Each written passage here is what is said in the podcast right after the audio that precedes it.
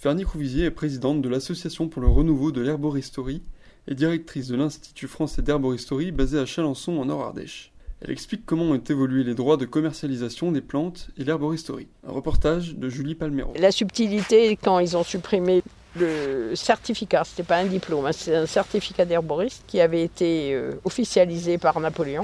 Les herboristes qui étaient en, commerce pouvaient continuer jusqu'à leur mort. C'est-à-dire que c'était très hypocrite parce qu'ils n'étaient plus dans leur boutique, mais par contre s'ils avaient mis un gérant, ce gérant pouvait durer euh, jusqu'à leur mort. Et c'est ce qui arrive maintenant parce que plus d'herboristerie, euh, déjà ils sont plus dans leur boutique depuis longtemps et en plus au décès, il y a eu un exemple, hein, un herboriste de Paris hein, qui justement avait repris la gérance d'une herboristerie. Quand l'herboriste est morte, la répression des fraudes est venue le contrôler puis lui dire qu'il était en illégalité. Il officialisait depuis 20 ans. Quoi. On peut vendre des plantes maintenant, on peut vendre, mais tout le monde peut vendre. Vous, vous pouvez cueillir des plantes là sur, dans le gazon et vendre. Euh, si ça fait partie des 148 plantes d'une liste. Et c'est une liste qui est un peu aberrante. C'est 148 plantes et c'était sous la pression d'agroalimentaire que cette liste a été faite parce qu'ils voulaient mettre plus de plantes dans leur préparation. Et dans cette liste, euh, vous pouvez la consulter sur notre site. Euh, il y a la pomme, il y a la figue, il y a l'avoine, il y a le thym, le romarin, tout ça. Mais voilà que des plantes. Euh,